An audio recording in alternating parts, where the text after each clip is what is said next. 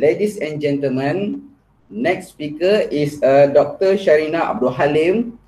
is a senior lecturer at the Institute of Environment and Development, Lestari, UKM. Currently, she is the head of research program on environment, economics, and social sustainability cases in Lestari, UKM. Please welcome Dr. Sharina Abdul Halim. Thank you very much to um, the very warm welcome. Assalamualaikum warahmatullahi wabarakatuh and a very good day to everyone. Uh, firstly, I would like to express my heartfelt thanks to the Cooperative Institute of Malaysia, especially to Yang Berbahagia um, Encik Muhammad Roslan Bani Amin as the Director General. And also I'd like to thank to the uh, Program Coordinator Encik Fitri. So I'm very happy to be here to be able to share uh, a little bit what I know on uh, sustainable, risk resilient, and the game change or the game plan. And um, before that, I have to share my screen.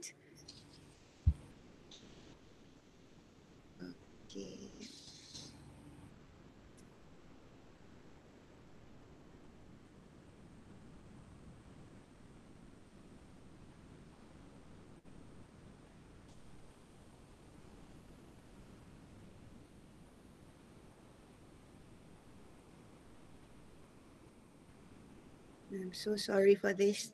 Are you able to see? No. Yes, but not the screen that is supposed to be there. Yes, ma'am. That's Another slide. of your computer. The presentation, I think. Yeah. Don't worry, Dr. Sarina. Everybody is facing problem when coming to presentation. so how you so all of us, isn't it? Yeah. Is it okay if I ask the kindness of the secretariat to share for me? okay, I think uh, he's trying to work it out, Mr. Fitri. Thank you so much. So while waiting for um, Encik Fitri, I think I'll just go ahead. And just uh, I like to begin the topic that I was given today was on sustainable risk resilient games plan. But I like to focus um, a bit on the insight from community-based adaptation on that. And as, as we know that we are all facing the impacts of COVID-19 and climate change, and these are all being experienced across all regions of the world. And there are rapid development of different types of adaptation that are being done as mainstream strategy to manage this risk, um, in which has resulted in the emergence of broad range of uh, adaptation policies and also um, management strategies um, globally. However, um, success of this initiative is largely dependent on the acceptance and the uptake of local community in which to date, uh, as we see, remains a significant challenge. And um, as how we are experiencing today, uh, we realize that uh, the revitalization of our economies, our society, build on sustainable, equitable vision for a future that will benefit everyone. And we can talk from the aspects of renewable energy projects to create jobs uh, and better energy or cleaner energy to using forest restoration to provide cleaner water and new habitats for animals. And these are all done uh, to create a fairer and a greener future. And uh, we are all facing now with COVID-19 and COVID-19 has taught us many lessons. And one of it, um, yes, as um, our previous speakers uh, was mentioning that COVID-19 has uh, taught us lessons as well as opportunities, but it has also shown us how deep uh, the inequalities exist uh, in our society as a whole and making it uh, more vulnerable and therefore, with this vulnerability, uh, we have to um, take uh, time to understand the lessons that are learned in order to build the resilience in this era of great uncertainties. So I think my slides are still not there, but I'll just continue talking to you. Um, hopefully it'll come by soon. Um, so how do we um, get by or get ahead uh, together in these times of uncertainties?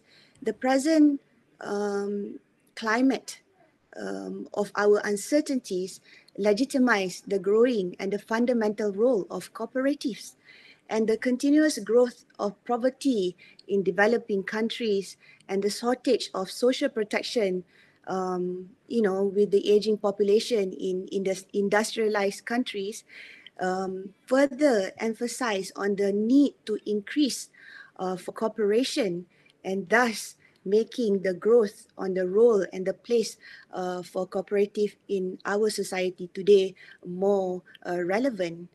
However, uh, there needs to be more evidence, more documentation, more sharing platforms uh, together amongst all the great initiatives done by the wonderful cooperatives that we have um, to develop effective supporting programs in order for us to further assist the cooperatives um, in order to uh, move forward effectively.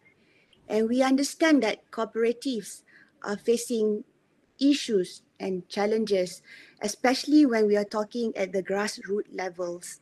Um, we see that there are poor linkages between local livelihoods, ecosystem functions, and um, um, and resources available at the grassroots level in operating the cooperatives.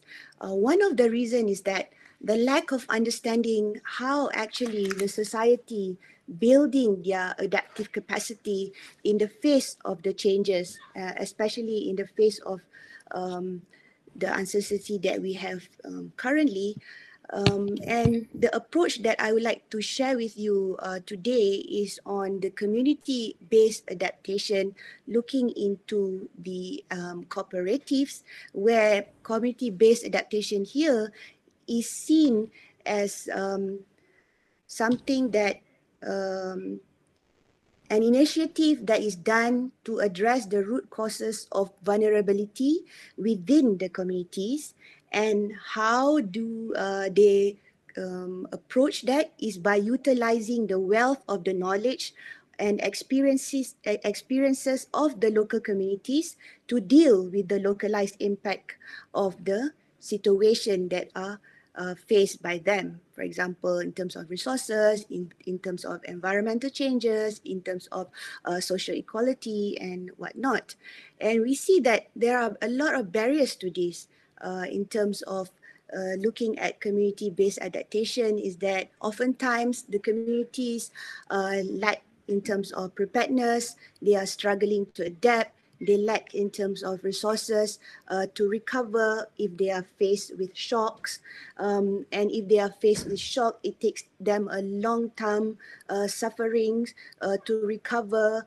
And oftentimes when they can't recover, they just migrate and uh, furthermore, the fragile governance and uh, the regional instability would also uh, contribute to the overall barriers to uh, community-based adaptation. So how do we manage with these barriers? Isn't that something that we can do? Definitely communities are resilient and how can we understand this resilience is by understanding the culture of the communities where we see that culture bestows a high degree of resilience on societies in order to face with the risk, in order to um, adapt to the shocks. Uh, but at the same time, it cannot be assumed that this capacity of the community is uh, limitless. So uh, there are uh, key concepts in this uh, presentation that I'd like to share with you today is first on adaptation. So when we talk on adaptation, what is it actually? So adaptation is actually the process of adjustment to actual or expected climate and it, in, in its effects. And in human system, adaptation seeks to moderate or avoid harm or exploit the beneficial opportunity And in some natural system, uh, human intervention may facilitate adjustment to the expected climate and its effects. This is from IPCC 2014. And the second concept here is on resilience. We talk so much about resilience, but resilience is uh, both tangible as well as intangible. So if we talk about resilient, what do we really mean? It's about the capacity of social, economic and environmental system to cope with a hazardous event or trend or even disturbance and to respond or to reorganize in ways in order to maintain the essential function, the identity, the structure, while also maintaining the capacity for adaptation, for learning and transformation. This is also coming from IPCC 2014. Um, when we understand this um, uh, situation uh, or what I've just shared with you on the concept adaptation and resilience. So the question. Dr. Sarina, sorry to interrupt. Yeah, it's up already. Oh, Uh, okay. which slide do you want to Uh, go can to you now? go to slide nine, please? Slide nine. Yes, slide nine. Yeah, on the committee. This is the con- key concepts. Yeah. Yeah, we we mentioned on the key concept. Now we like to. We we went on this already. Resilient, yes. Please go ahead. And another one. Yes, here we are. So, since I've mentioned to you, I couldn't do it without this figure, but now, Alhamdulillah, Encik Fitri has uh, kindly uh, been able to put this up. So I'll, I'll be able to refer to you on this figure. Um, okay, the concept was adaptation and resilience. And but today we want to understand risk. So what is risk? Risk is understood as a function of hazard, vulnerability, and exposure here. So when we talk about all of this, we need to understand. So what are the actions that we can do to reduce vulnerability? For example, social protection. Um, for example, livelihood diversification, insurance solution, hazard-proof housing and infrastructure, for example. And when we talk about exposure, you know, the risk to exposure, what can uh, be done? What are the actions? For example, it could be coastal retreat and resettlement. It could be uh, land uh, use planning that are risk sensitive or even early warning system and evacuation. And if we talk about hazard, uh, what can be done? So some of the uh, action would be ecosystem-based measure to reduce coastal flooding, mangrove to alleviate uh, coastal storm energy, water reservoir to buffer low flows and water scarcity. But all of these have the elements of adaptation, but there is also that limit to adaptation. Um, for example, in terms of the physical, ecological, technological, economic, political, institutional, psychological, and social cultural factors. Yes, please uh, move to the next slide. So there is that capacity to adapt. Uh, now that we see that social resilience and adaptation, they are not fully considered as to how actually people are confronting this in terms of the short term and the long term crisis in the past. Oftentimes it's just like, you know, rather ad hoc. And how is the facilitating the affected communities to self-identify what are the adaptation possibility what are their preferences what are their priorities and how about the wonderful collaboration between communities researchers scientific experts policymakers ngos cbos and whatnot so all of these are actually incorporating the social inclusiveness and empowering the people by the local stakeholder to engage and to ensure that community are involved. These are all the paramount uh, factors uh, for success. Yes. Next, please. And we understand that in times of crisis, the crises are also about managing compound risk, like if you have climate risk and then now you have COVID 19. So these are all aggravated impacts. And what does this means for the current risk? And what does it implies for how can we make decision making to manage this risk? So there is that value of social protection. We need social protection to deal with many types of shock. And cooperatives are already demonstrating their ability to reorganize themselves to reinvent themselves and to cooperate. So there is the need now for a community based economic model in which is so vital to address these critical moments. Okay. So we see that when we need this community based model, we see that the economy that the traditional and the new economy, how about this? There is also need of this paradigm shift where we see the traditional economy, you know, it's like resource focused, labor intensive, rigid, capitalist and requires control, typically vertical, mass production. And how about the new economy now? With the changes that we are all adapting to, it requires knowledge intensive, high skill talent, more flexibility, profit sharing. It requires collaboration, horizontal trust orientation, mass customization, and the location is no longer um, that significant in a sense. Okay. Yes. So I like to uh, give a very um, small insight from um, existing community-based adaptation initiative done in the Langkawi UNESCO Global Geopark, Malaysia, which is situated in the north uh, northern part of uh, Peninsular Malaysia, and um, here we see that communities are working together to cope with the crisis and um, of COVID-19, where you know Langkawi uh, UNESCO Global Geopark, for those who have been to Langkawi, it is the premier tourism destination of Malaysia. It received more than uh, 2 uh, million visitors annually.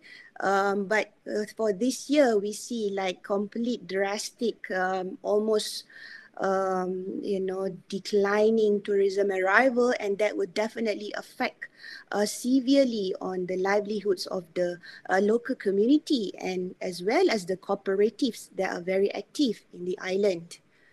Okay, next. So this is the map here, just to show you that with a 120,000 uh, population of an area size of 478 square kilometers, Langkawi um, is the first uh, UNESCO Global Geopark in the Southeast Asia regions and it's a very established uh, tourism destination ever since it was uh, announced as a duty-free island in the 80s. And you see now, we uh, look at this map and we see that there are various product uh, developed. There are seven trails um, developed on the island in order to boost uh, the tourism development sustainability, sustainably. Okay. Please. But you see on the statistic, just to show you that having said that they are premier tourism, tourism destination, you see that in this um, figure here, Langkawi also went through uh, various um, situation, for example, uh, like tsunami and, um, you know, the um, uh, air, um, there was an incident on the air um, airline industry and now with COVID-19, all of these definitely will affect the Langkawi performance. But furthermore, how is our question, uh, the community uh, living with this uh, situation, the changes that are faced by them, where, as you know, more than 70% of the local community depend their livelihoods on tourism sector. Okay, please, next. And I show you a case here where community-based adaptation initiative is being conducted since 2016. It's in Kubang Badak Biogeo Trail. It's situated in the northern part of uh, Langkawi, uh, next to the uh, very famous cable car, Mat Chincang uh, Geoforest Park. Okay, and you see there are 12 sites here. There are 12 sites here on the map that have been identified with the work of the scientists as well as the local community of Kubang Badak in order for them to develop this area as a niche tourism market. Okay, please, next.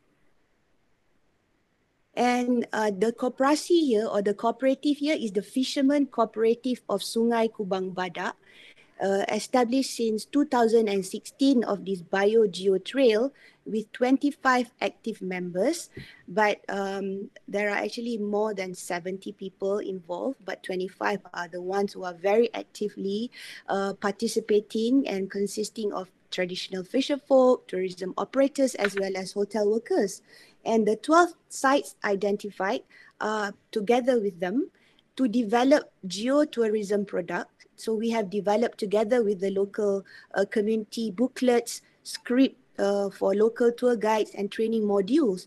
And we um, are looking forward to the participation of youth social entrepreneurs of Kubang Badak and to develop the niche tourism that are innovative and sustainable. Okay, next. So this is the aerial view. As you can see, uh, this is a very um, uh, pristine mangrove area in uh, Langkawi, in uh, Kubang Badak. And um, as you go along with the pictures, please. So you see that you have this majestic view of almost um, untouched um, by the mass tourism.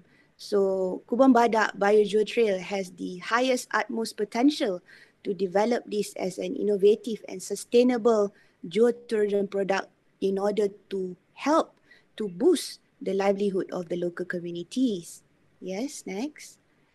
And um, this there's a lot of geological, biological, as well as cultural sites. And this uh, is one of the biological sites of uh, where you can see the charcoal kiln or kebok arang, um, estimated to be about 300 years old.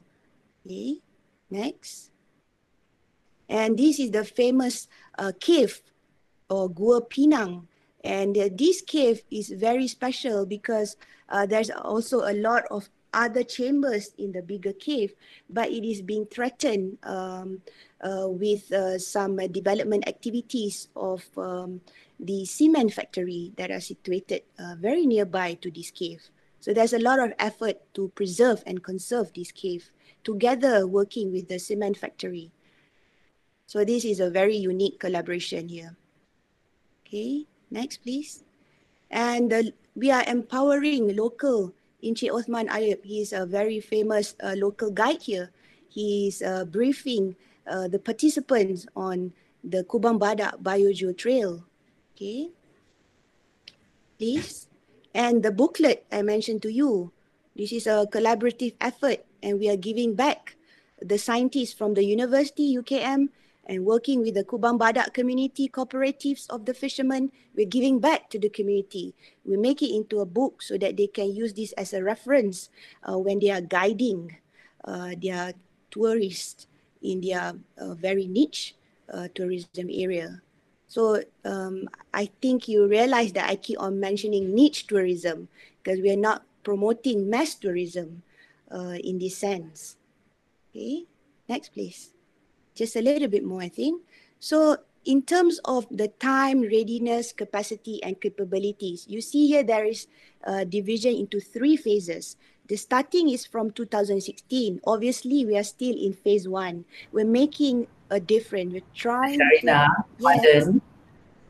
Uh, yes. Dr. Sharina. Yes. Three minutes left. Thank you very much. I'll wrap up soon. Yeah, three minutes. yeah.